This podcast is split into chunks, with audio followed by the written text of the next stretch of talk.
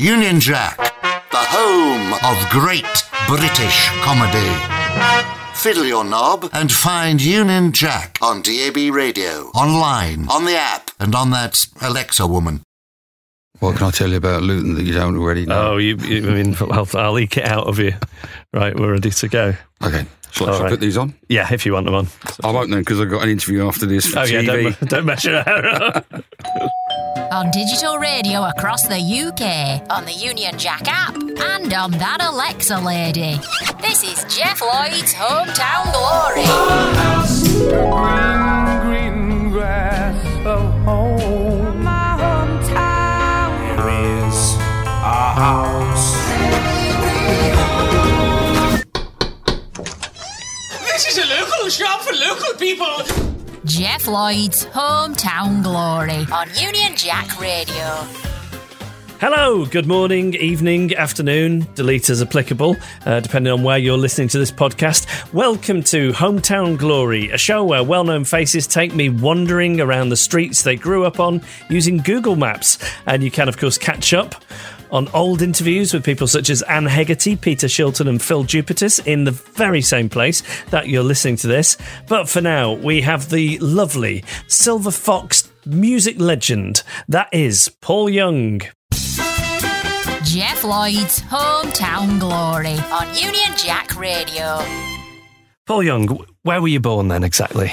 I was born in Luton. In fact, what was it? I think it was St Mary's Hospital. Is it still there? No, I don't know what it is now. Actually, someone did tell me, but they. I opened a wing at Luton and Dunstable Hospital the other day, and they were dearly. They were going, "Please say that you were born here." I went, "I'm sorry, I wasn't." Did you ever did you ever go to that hospital with any uh, minor injuries, scrapes? Luton and Dunstable. Yeah. Oh yeah, yeah. I fell asleep driving my car and wrote it off. And, Seriously? and I was just about to retake an English exam. I failed miserably. Yeah. Wow. Have you got any scars?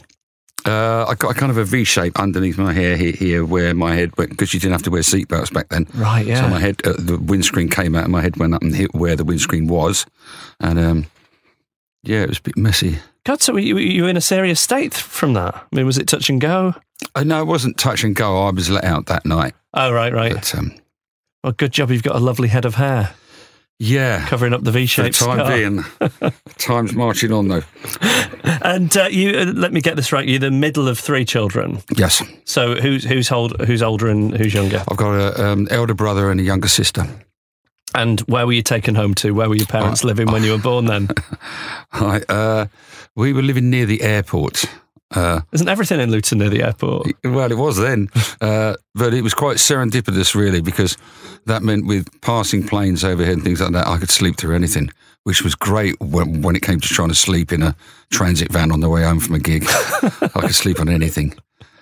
And and do planes? Because as I remember, as, as a little kid, I used to love it if um, my dad would drive us to the airport, to Manchester Airport, to watch the planes. I guess that the novelty of that wears off very quickly if you live in somewhere like Luton.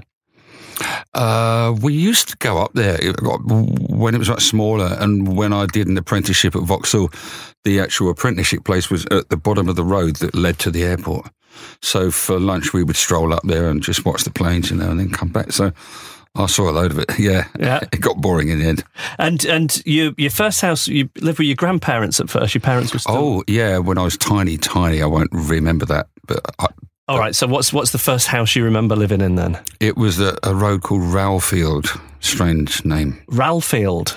R O W E L. Yeah, but it was all one word, Okay. and that was very close to where the airport was. Can you describe the house to me? It'd probably be quite small if I was. Oh, I see. Yeah. You see, we, we have on our Yes. screen Rowelfield Well, Road. the houses have all they all look a bit different. They've been done now. What what was it? Thirty one. You reckon you can find thirty one up there? Is it looking a bit grander than 31 when you, when you remember? nineteen Rowelfield. Looking a no, bit that grander. pretty much looks like it. And uh, yeah, they were kind of mm, Hornsey Close here. A friend of mine lived up there, and uh, then you would walk down there a little bit where that van is, and then you would come to my house on the right, some so a bit further. re- re- Really, It's not behind that hedge. They've really let that hedge go. they, Those they people. really let the hedge go there. That's terrible. No, go a bit further down, and uh, there's another close that's coming up, and I was almost opposite that. Oh, here we go. Yeah, that's probably it there with the blue car. Okay. Yeah. So how many, how many bedrooms was that then? Well, it looks like I guess it was three. I think I think it was three. So do you have to share with with brother or sister Yeah, we had a bunk, me and my brother. who had the top bunk? Um, my brother had the top bunk, and I remember that uh, we had a caravan for a while. So mum and dad bought us sleeping bags.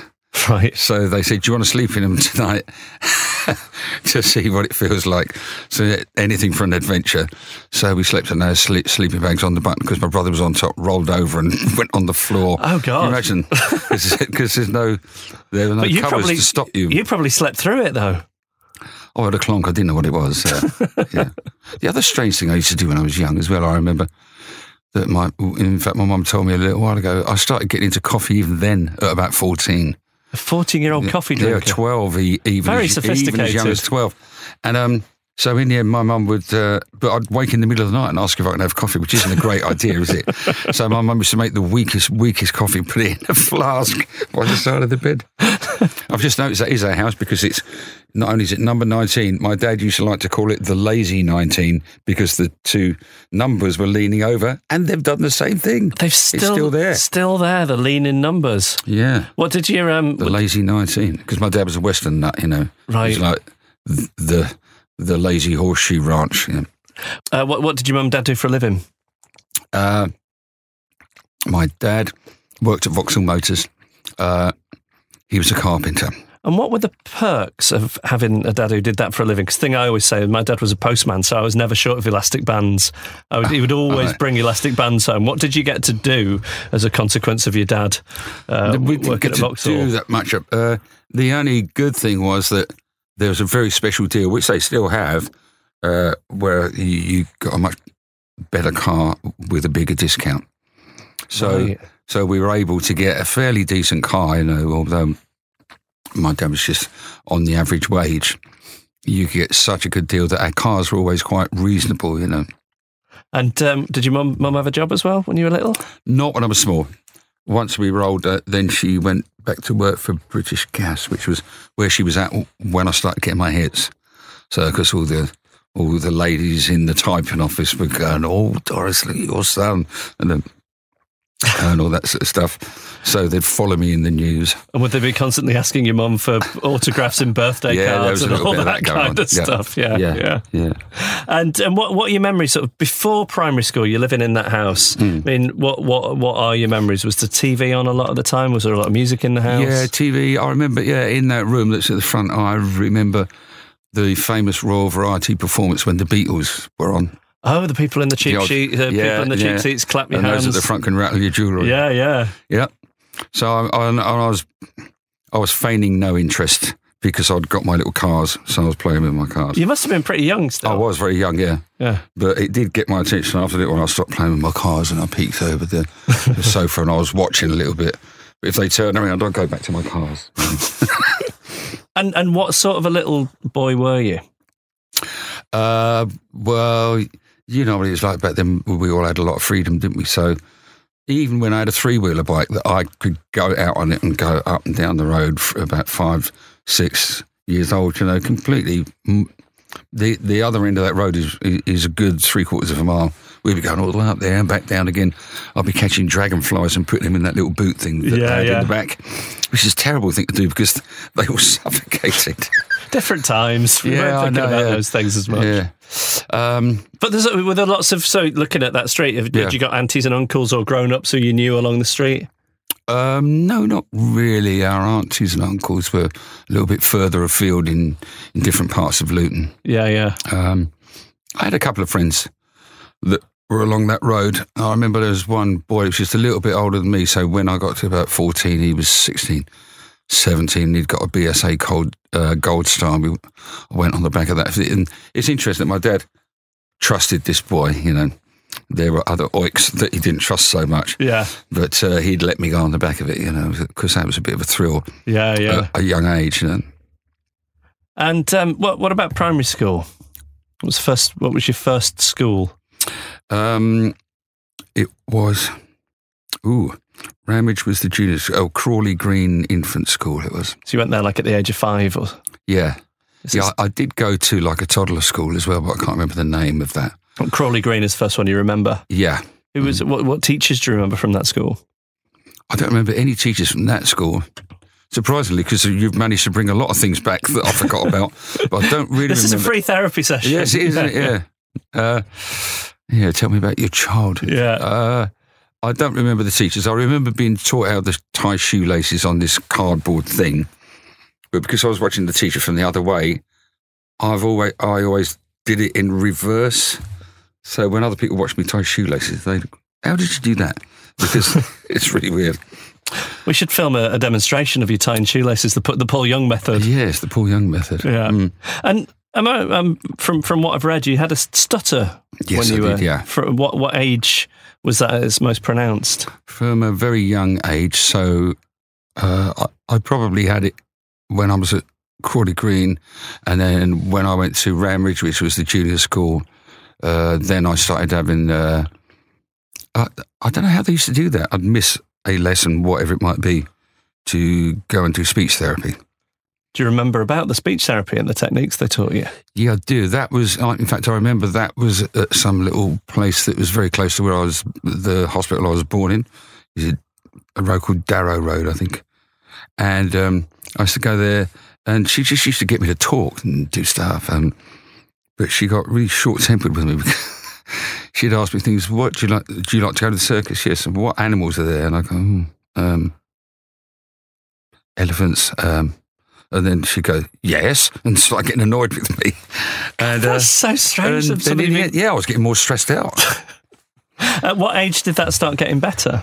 Um, I think I had it all my life. Um, and then I got into bands. I still had the stutter then. Maybe it wasn't as bad. But I quickly found that music was a great way of uh, stopping the the stutter because if you're because they did say to tap when you're talking and then it helps you say the words without stuttering so So that's a technique you would use. You to Yeah. tap on yourself. Yeah, and so, but then with music, it's got a rhythm anyway, so it, it, it was no problem at all. And how accepting were the other kids of that? I don't. Re- I remember my brother taking the mickey out of it all the time. Right, I don't remember other children doing it though. right, yeah. A typical sensitive older brother then. yes, that's right. Yeah, Yeah. Yeah. Um, and and at primary school, what, what what were you into then? What were your things? um, What were you good at? primary school. Ooh. Nothing in particular. I can't remember being good at anything there. Who was your best friend? Uh, I had a, there was a guy called Wayne that used to live a few doors up from uh, where I was in Rowelfield. Uh, he went there. I think he continued on through all the schools that I went through, really. Still a friend today? It's funny, I d- no, I lost sight of him. There's, um, in fact, most of the ones I grew up with, um, I don't think I see any of them. The mo- um, I've got a couple of friends left over from when I was doing the apprenticeship, and I still see those. Jeff Lloyd's Hometown Glory on Union Jack Radio. Um, talk to me about what was the what was the first? Do you remember going to the cinema for the first time? What was the cinema in Luton you'd go I to? roughly remember there was one that was, um, I think it was a top rank or something. So it was going out of town towards Dunstable. And I remember going to see The Jungle Book uh, and enjoying that very much. And then when I was a little bit older, going to see Goldfinger, which was all very risky. You know. Would that have been the one one of the first ones you sneaked into slightly too young? I don't know. Yeah, maybe I'm sure my dad took me. Right. Yeah. so yeah. did they have like a? They used to have U and A. I mean, Yeah. it was different ratings to what they are Yeah, now, it but was. they were definitely definitely had certifications. Yeah. So A, I wonder if you could go in with the parent. Yeah, I bet it was that. So it was probably that. Yeah, Mhm. and and we t- touched on music before. Um, was music a big thing in your house? Um, this is a weird thing. Not necessarily. No. Um, we just had radio. Uh, I got the first record player when I was 14 with money from a from a paper round. So did your your parents just would have it on as background noise then the radio? Yeah. And which would that be? BBC Radio one, Yeah. two? Yeah, yeah, and probably Radio One. In fact, it wasn't called that. The home then. Service, the home maybe, service yeah, and yeah. the light service would have been that.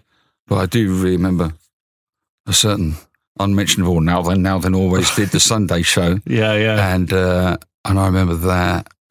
Uh, but he used to play records that I I I, I re- remember very well, like Ray Charles and things like that, and then. Eric Burdon and War playing Spill the Wine. I thought, ooh, what's all that about? It was quite smoky and Latino. It was a really unusual track that that, that he did. And uh, but somewhere uh, uh, either side of that was Jimmy Clitheroe and all Right, that yeah. stuff. You know, Who was, uh, for p- people too young, was uh, the biggest thing on radio this country has ever seen. He was Yeah. a, a radio comedian who played a, a kid, right? yes, yeah. Um, from in, in Clig- Clitheroe in was, Lancashire. was he actually small? I'm not sure. I'm not I just sure. know that he had that little boy's voice, didn't he? I don't know if he could, if he could change his own voice to do that, or if he was just stuck with a voice like that. I don't know, but like her out He the made a career out of it. Yes, yeah. And um, you, were were you into your football? Was uh, were you a Luton supporter? Uh, I became a Luton supporter by the time I was a teenager again because I was beginning to feel left out if I didn't. So I went along, but I wasn't that. What do you remember about going there? I remember going there. I remember people filing pennies down and throwing those around. Uh, I remember Bruce Rioch was playing. Why would they? So I've been Malcolm- dumb here. Why, why would they file the pennies? Well, you know, it was that thing that people used to do then. They'd throw it. So, well, 'cause Makes this it was more days of- aerodynamic. no, these were the days of skinheads and, and things like that. So it would hit somebody and it would cut them, you know. It's like horrible stuff. Oh, to make them more rather than more dangerous, not More less dangerous. dangerous, yes, Right, right, yes. right. Yeah, there was a lot of that going on. And I remember going and watching it, and I remember the footballers' thighs being really large, thinking, how do they fit in trousers? and beyond that, I don't remember much. But you ended up being a, a good footballer yourself, didn't you? No, that's an internet myth. Damn that internet.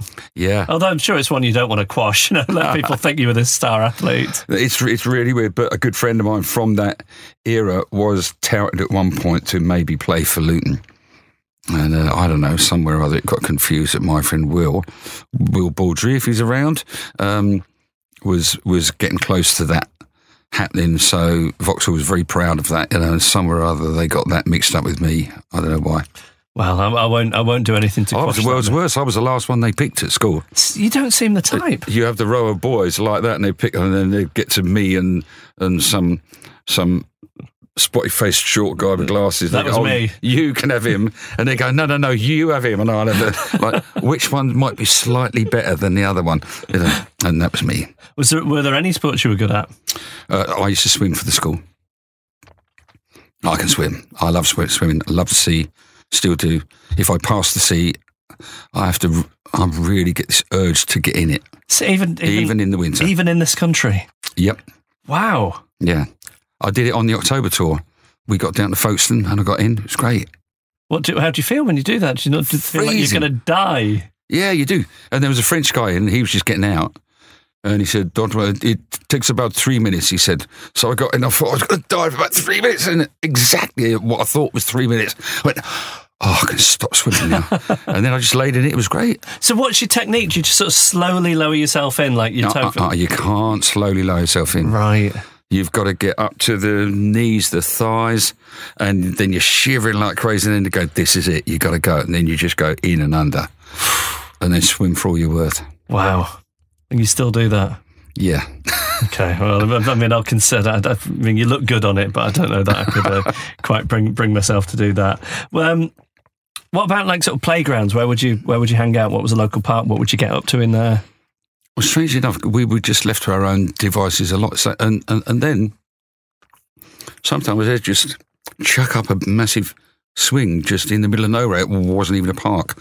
So there's one that we always used to go to that was in between my high school and um, the, the house in Rowelfield. In fact, I drove past it the other day to go and uh, to pick a friend up um, who's actually in the Pacaminos, and uh, he doesn't come from that area, but he chose to move there, and he's out in a little village called Tea Green. So I drove past, and, and they'd taken the swings down. Oh, I used to go there all the time. You're thinking maybe when I get round to it, I'll get back to that swing, and now they've ruined the opportunity for you. What um What was your What was your high school? What was your secondary school? Uh, my secondary school was a, one one called Ramridge, and that was when you know schools have this thing when they're on fire. And, and the time that I went in there, they were at their best. The teachers were great. The head was great. I was doing really good at school. My dad thought he'd got a genius, you know. And uh, and that was okay for a while until we went to Ashcroft High School, where it was a girls' school, and they were changing it into mixed year by year. And I don't think the teachers were prepared for the hormone rush what, what was going to happen. So, so consequently, I wasn't very well taught there, and uh, my grades went right down. No, you could Yeah. have been. A, could have been an astrophysicist. Could have been a contender. yeah. But maybe astrophysics losses pop music's Well, game, my son's right? doing that now, so I definitely had it in me. Oh, right, it's in the genes. Yeah, yeah. Yeah, so he's, yeah. but I, I was great with uh, with uh, spelling words, English, and things like that. He's great with numbers, really good with numbers. Who would who were the teachers you remember? Uh, once again, I don't remember the teachers there. I was in a daydream, I think. I always was a daydream kid. I, I would frequently f- forget to, to go home on time for dinner and stuff like that. And my parents would be tearing their hair out, you know, because I'd just be in a dream world. So, Did you take packed lunch? no, I used to eat school dinners, love school dinners. What, what do you what do you remember of your school dinners? Uh, well, the usual jam, roly poly, spotted dick, all that sort of stuff, steak and kidney pies, Yeah. mash. Yeah, a lot of stodge. That was- Loads That was, the loads main of component of school dinners. Yeah. Yeah. I've got a friend actually. I've known him since I was two. We didn't go to school. Uh, that was at the uh, the toddler school. Then we didn't school t- together at all 'cause he was the other side. And then he ended up being in the Q-tips with me and we're still good friends now. And I went out to dinner with him the other day and he still says a dessert isn't a dessert unless it's a spotted dick or a roly poly, you know. he's, he's never lost that childhood taste for desserts, you know. Yeah. It's cl- classic British childhood desserts. It is, yeah. So, so no teacher. Like, if you think across, yeah, once you're at secondary school and high school, no High school, I teacher- did, yeah. yeah. So, who, who my form out? my form teacher was Miss Mullings. Don't know if she ever got married, but because she was our first form teacher, and she did take a shine t- to, to me. And once again, this would be frowned upon now, but it was me and it was someone else, and she liked us. And after we left her form, she still would check in, see us in the playground. How are you getting on? And blah blah blah. And then she, she used to um, let us uh, ask us over to tea at her mum's house, and we'd go and have tea around her house, you know. And she got in contact with my mum and dad when I became famous, and uh, I brought her to Wembley. That's so lovely. yeah, it's great. Yeah. Jeff Lloyd's Hometown Glory on Union Jack Radio. Hello again. Don't worry, no annoying adverts on this podcast. It's just me popping up to tell you a bit more about Union Jack Radio. Basically, it's uh, it's a radio station that plays just the best British bangers that you pick. Yes, uh, they've got an app you can vote songs up and down in real time. The one with the most votes plays, and they are also the home of great British comedy, of course, featuring talent like Ed Gamble and Tom Rosenthal in this series. But Union Jack also features classic comedy clips from stuff like Blackadder and Fawlty Towers. So make sure you you uh, you use your digital radio to locate Union Jack Radio, or just head to the website, or grab the Union Jack app, or or ask that Alexa woman. Anyway, back to the show. Jeff Lloyd's Hometown Glory on Union Jack Radio. Who was your first crush? There was a girl called Debbie who was blonde and wasn't interested in me because I used to hang out with guys that were older than me. By the time I was 14, I was getting into music. Uh, I was hanging out with guys that were 17 and and stuff like that. She was the same age as me, but she wanted an older man. Oh no, Debbie. Debbie, how could you? And there was another one called Gail that I used to go to junior school with. Then she went to the senior school that my brother was at, and she blossomed. You know, I think, oh, she's lovely. You know, but then once again, she would go for the older guys. You know, so So it was a question of waiting until you were an older guy, mainly. yes, it was. Yeah. Yeah. So, so what about music then? At what point did it stop being something you'd sort of aware of on the radio, and there were songs that get stuck in your head? And when, when, when did it start to consume you? Um, well, um, it was when I was about 13, 14. And once I got a record player and started avidly buying records, then I could play them over and over again. And So, where, where was your local record shop in Luton? Um, that was uh, uh, close to where the cinema was. It was called FL Moores. And I used to go there. I, I wish I could remember the name of that. High Street is the one that led to Luton Football Ground as well. Any, any- anyway, They can be quite intimidating places, though, as a teenager. Record shops, you want to get your hands on these things. Yeah. But, you know, they seem like such cool places. Es- Especially back then, they were like little caverns. Remember the one in our town? They'd have all the picture discs hanging from the ceiling, and the guy behind the counter was just Yeah. so intimidating and cool. What was what was FL Moore's like? Well, actually, the first place I had to go to there was like a, a store because what they used to have was a store, wasn't it, with pianos in and things like that, and a few other bits and pieces, and then a little room that sold some records. So that was the first one called Farmers. But then FL Moore's was a real record store, and it was long and it was sprawling, and. Uh, there was a couple of people that one guy that ran the shop. I think it was his shop. Um, but then there was another tall, skinny guy who was, I would probably say, an anorak now. Right. But to me, he was a god because I'd go in and say, "I heard this record, blah blah," and he'd know what I was on about and where I'd. Um, and then he'd say, "What if you like that? There's this other." You probably like Joe Tex as well if you, if you like this, you know. And um, it was great. I used to go in there a lot, spent hours in there. You know. Remember the first time you ever bought a seven inch single? Yeah, that wasn't as glamorous. it was a Scout Jamboree for a penny. Okay. what was it? It was a song called Be Mine by Lance Fortune. Right. I found it the other day as a download as well, so I've got it now. Has it stood the test of time? well, it just sounds, you know, that uh, Adam Faith type uh, where they're plucking, bing, bing, bing, bing, Yeah, bing, yeah, bing, yeah. bing, and they're plucking the violin. Oh, what do you want if you don't want money? You know, and plucking the violins. So it was kind of like that. If you'll be willing to be my pluck, pluck, pluck, pluck, da, da, da, you know. So that was a very early 60s kind of sound. Yeah.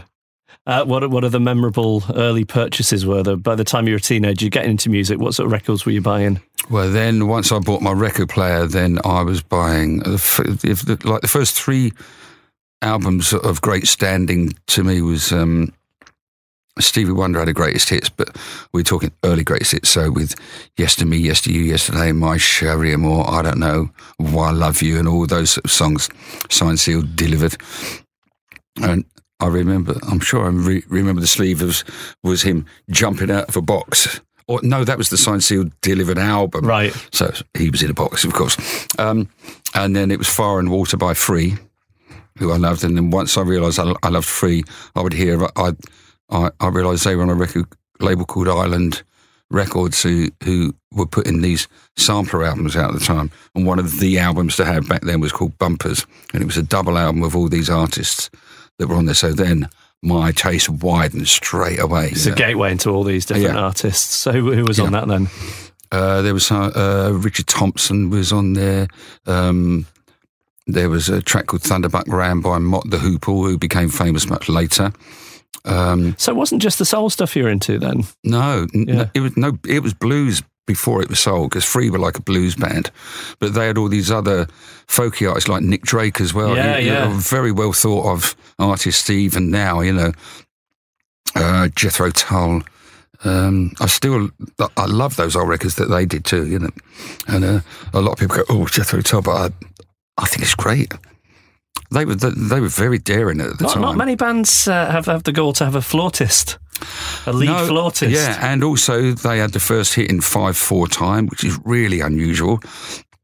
Which was living in the past, and Sweet Dream changes tempo and pace about five times through the record. It's like an orchestral piece, you know, and it was still a hit. Yeah, yeah. So they had something. Yeah, you yeah. know. Um, and uh, yeah, there was a lot of good stuff on it though. And and in terms of you becoming musical, did you have lessons?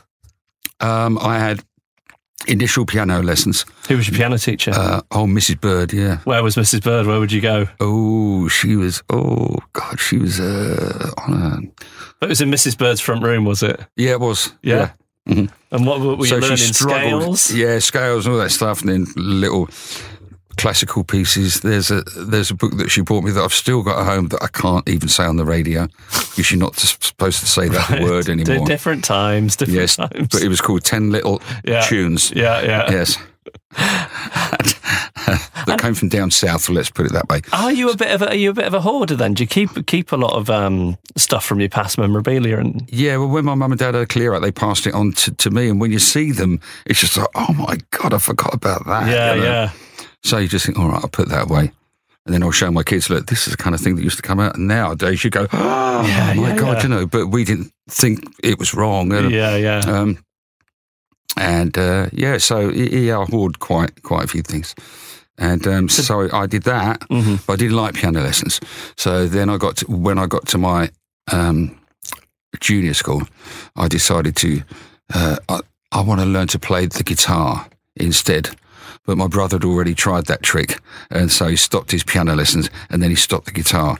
So when I said I'd like to do guitar instead, my dad said, "Good, you can do both." I went, you know. So, um, but then that gave me a, a, a once. I wouldn't say I was particularly great on either, but it gave me rudimentary knowledge of music. So then I could pick out what the bass player was playing, what a guitar player was doing, you know, how the record was built.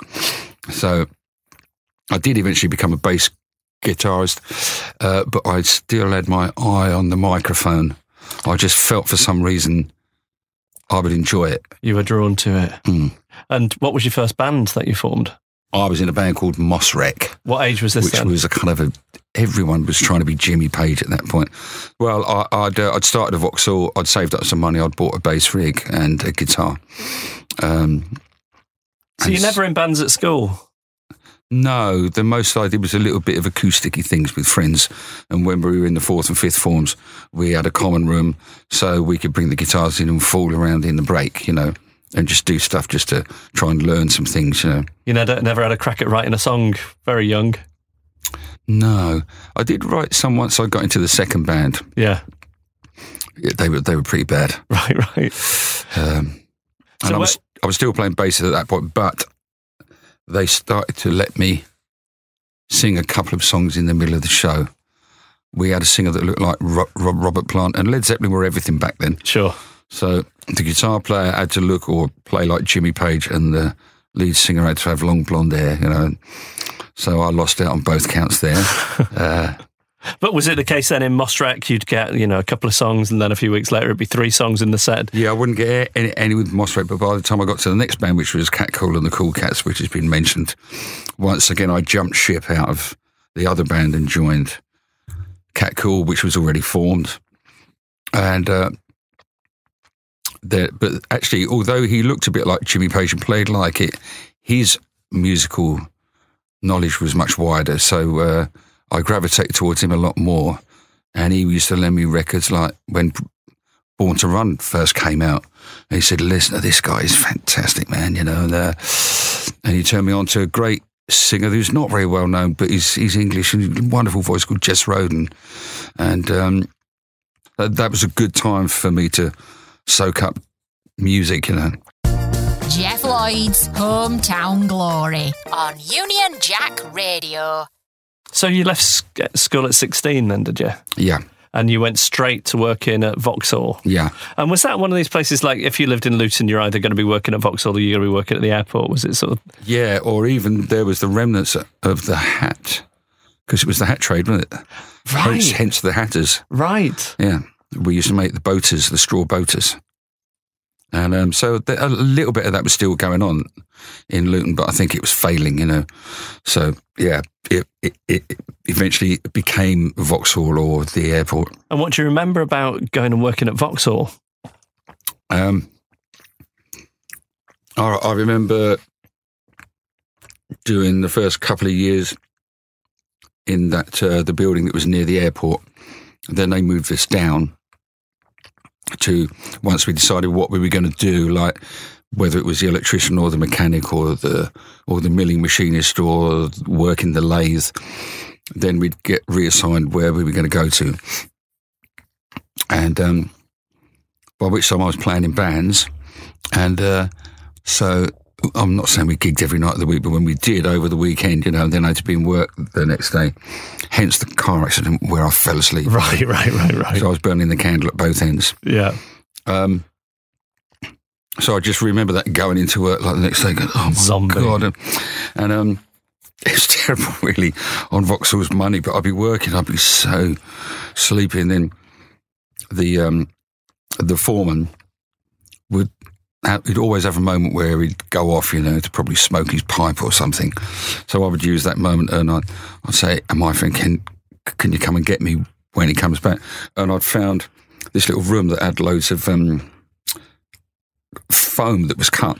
So my mate would lift it up and I'd climb in to the foam and he'd drop it over the top of me and I'd, I'd get about tw- 20 minutes. then he'd come and get me and I'd go back down to my machine. What were the what were the pubs you playing around uh, Luton, Ooh. and were they receptive? Uh, yeah, once again, I, can't, I can remember that there was one, they didn't put bands on, but the regular drinking place was the Hat and Bonnet. I used to go to that. But strangely, the places, my, my, my family that still live there can remember the names that I, of the places that I played. Were they supportive? Would they come out and see you? Yeah, they were. Oh, we did Luton Tech College at one point as well, but not the main hall. Like I went to see Slade play the main hall, but we never did that. But there was a, a students' union annex where we played a couple of times. Was Slade one of your first gigs that you went to as a punter? It was, yeah, and it was only because I was working by this point, so I could afford to go and see someone. Yeah. you know. Um, They were a great live band. but though, they were good, yeah. But they were loud. My God, In- incredibly loud. And he was a brilliant frontman, Noddy. He was fantastic, yeah. Yeah. And uh, the other thing I remember about that is, as much as they impressed me, I, uh, they played, uh, the DJ played this song called Black Juju by someone called Alice Cooper. I went, what is that? You know, that sounds really evil. I want to know more. Yeah, yeah. it was it was more like having to do detective work to track that stuff down. Now you can Yeah. just point your phone at a speaker Yeah. and it will tell you what a song is. You'd have to remember bits of lyrics, then go to the record Yes, shop and and say, I heard this record. Yeah, yeah, yeah. Knew where it was from. Yeah, yeah. Um, now I can't quite work out. this. So when you, you you initially started getting recognition, you ended up on top of the pops. I watched this clip on YouTube earlier on of you. It's not quite rapping, but it's a song about toast. Toast, yeah. And Yeah. it's what's mind-boggling to me is you, this guy that we now know had this incredible soul voice, and your first appearance on the telly, I'm guessing, Yeah. is you're not singing, you're talking about toast. Uh, it's the weirdest start for a career. Yeah. So Streetband, they were fans of English rock music, so they loved the Who, and um, who else? They like a band called Patto and things like that. And um, we started off actually as like a funkish band, but um, but when that drummer left and we got another drummer and it started to get a bit rockier and, the, and then that kind of side of us came out but like like the small faces and the who and things like that and, and cream there was always that slightly um goons type humor Right, yeah, yeah. you know what i mean the who had it with boris the spider and all the silly things they used to do Yeah. on the Who sellout, and a quick one while he's away. There was there was an album called that, and um, and uh, Cream did my baby's gone down the plug hole, you know, and everyone everyone had this like goonish sense of humour. So when um, what happened was with Toast, the the guitar player broke a string, and we had two roadies out of Tottenham who. Um, so young, they didn't know how to change a string. They didn't know how to do anything other than pack the gear away. So, so the other three musicians had to busk away, and I had to think of something to talk to the audience about. And it was that night that the producer was in with a view to recording us, and um, the very fact that he was in Ian, Ian Dury and the Blockheads because this really appealed to him. Yeah, because it, it has, it has a touch of that to It's it. got yeah, just a touch, yeah. Yeah. So I was just going, oh, well, oh well, well, he'll be back in a minute. So in the meantime, what did you get up to today on this Sunday? And I was talking to the crowd. I was just going, well, you know, I got a bit of hangover after last night's gig, so I went into the kitchen, you know, thinking, right, what can I have to eat? And as the band were playing this kind of sequence, it just so happened as they got to the end of the sequence, I said the word toast. So I thought, oh, that was good. I'll say it again, toast, and and then da da, you know. So he said, "What was that? We've got to put it on the B side." And I said, "What? What was what?" You know, he said, "The one- the the talking song that you did." I said, "That wasn't a song. We were just busking for time, you know." And um, he said, "Well, I think it would be, make a great B side, and it might might help the sales of your first single." And so we kind of, I had to kind of go back in my mind and think about roughly what I'd said. And then and we did it, and then Kenny Everett found it and flipped it, and it became the A side. And I think to this day, the only song to feature a toast solo, because there is a bit in the middle where they're scraping burn off the toast. it's really, toast. really quite something. Yeah. Jeff Lloyd's Hometown Glory on Union Jack Radio. Uh, what age were you when you moved out of Luton then? What do you, what do you remember about leaving home? Uh, he was, he, mm, uh, it was 76. And uh, I didn't, maybe I didn't move out straight away, but I was dossing on so many people's sofas in London that uh, they, they were students and they said, you can't keep doing this all your life. You know, you're going to have to st- start making a contribution soon. So I thought, oh, uh, okay. So then the next time they, the contract came up, they moved to a different place. Then I dragged myself along. And were your mum and dad all right with it? They thought, my dad was scared, scared out of his wits that I uh, see. I changed that there, and uh, uh, to the, uh, I'd, I'd have no money, and he was saying you've got to save, you know, and uh, and I got a little advance from a publishing house, and he was going, you've got to put that in the bank. I said, no, but I got need, I need to buy a guitar, you know, and things like. And I, it was that old speculate to accumulate thing, and he's going, no, save, save, you know. So, um, yeah, I, I think he thinks I'm all right now, though. I'm flush. and uh, and how how was it going back after you know after things had happened for you after you were sort of bestriding the world like a colossus? Well, it was really weird because uh, around about the time they started to do school reunions, class reunions, I don't know if I inspired it. No one ever said that, but just thought it's quite unusual that within about 18 months of my first hit, uh, they got in touch and said, let's all meet at this such, such, and, such and such a pub. And so we went there and, um, and then it got to the point where the teachers were coming as well. And so, uh, yeah, we used to have a, this guy called Mr. Bernard as well. I forgot. He became the head of my high school, and I went there much later and did a speech, Oh, really? handed out some prizes. Yeah, yeah, I was really impressed how the school had come on, Yeah. especially on the music side.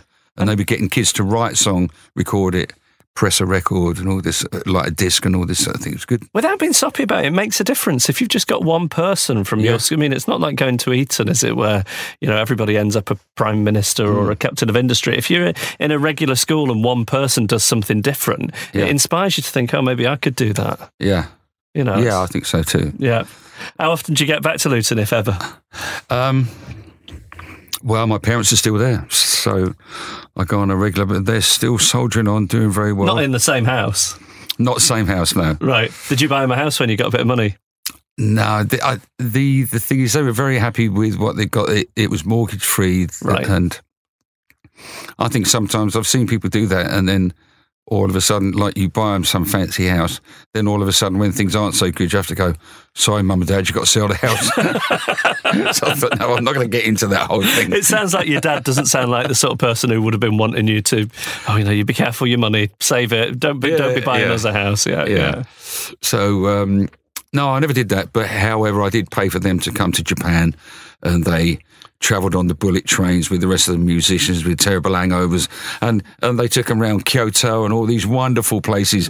Like the promoter got a, a young kid to take them to see. Japan, you know, and when we got back, my dad said, "You know, the best bit of it was riding the bullet train with all the musicians, and they all talked about what they got up to last night." that was his favourite bit. Nice. None of the uh, beautiful None of the things that pagodas. laid on. no, Yeah, no, yeah. No, no. Um, and if you could time travel, if you could go back and see any of the places that we've been talking about today as they were then, where would you where would you want to be back inside of one last time? I think it would. Now I've seen my high school, so that's been done. I think to go back to my infant school because I remember driving past it and going, "Oh my god, those buildings are tiny. How did I get in?" Yeah. You know, and so I, I think to look around then that would be kind of strange because it seemed massive to me. And the guy, uh, we, we had a lot of fields. Well, I'm saying that, but I, I bet they're tiny again. Yeah, know. yeah. But that would be quite strange. And you're you're on tour at the moment. It's is it 35 years since Yeah, it's actually 36 now because we You've been doing it for a while. Well, yeah, because we did the real tour in October, like the main one, uh, when it was a 35th anniversary, and then it went so well. Uh, people really seem to enjoy it. I, I, I think people do l- hark for a bit of nostalgia. Oh yeah. And uh, one of the best quotes I saw on Twitter was was they said the, all the girls down the front it was like a cougar mosh pit. Hashtag cougar mosh pit. It said. I thought, oh yeah, all right, I'll have that one. Yeah. How do you keep it interesting for yourself? Because I got another band, Los Pacaminos, so I go and do something completely different. And that, that- that's So- uh, so like it's the it's career- a Tex-Mex. Yeah, Yeah. So m- music's my career and my hobby, you know. So it, it, it's wonderful, Yeah. and uh, so I go and do that, and I write instrumentals, and I can use the lower part of my voice. I mean, I've just played a demo of one of the songs that we're doing on the next Pacaminos album. And I said, "This, this is Johnny Cash goes reggae western," and I put it on, and they said, "I didn't know he did a reggae western song." I went, "No, that's me," and they would go, "That's you," you know, because I, I, I sang all my songs outside my natural range, all my hits. You know, I'm a baritone, and I was sing, singing up, up where the tenors go. So with the packs, I've got a chance to use all these other areas of my voice, you know, that I've got, Yeah. and I'd like to be able to use them. So Well, thanks so much for showing us around, uh, taking us down memory lane, uh, showing us around Luton. Uh, Paul Young, thank you so much. thank you. Jeff Lloyd's Hometown Glory on Union Jack Radio. And that's that. A lovely stroll down memory lane with Paul Young. If you enjoyed it, leave a lovely review and subscribe to the podcast. And we have some very special guests to announce, so you will want to subscribe. And if you haven't yet, make sure you twiddle your radio dial to Union Jack Radio and enjoy the best British music and comedy all in one place. And uh, that's that. Speak soon. Union Jack, the home of great British comedy. Fiddle your knob and find Union Jack on DAB Radio, online, on the app, and on that Alexa woman.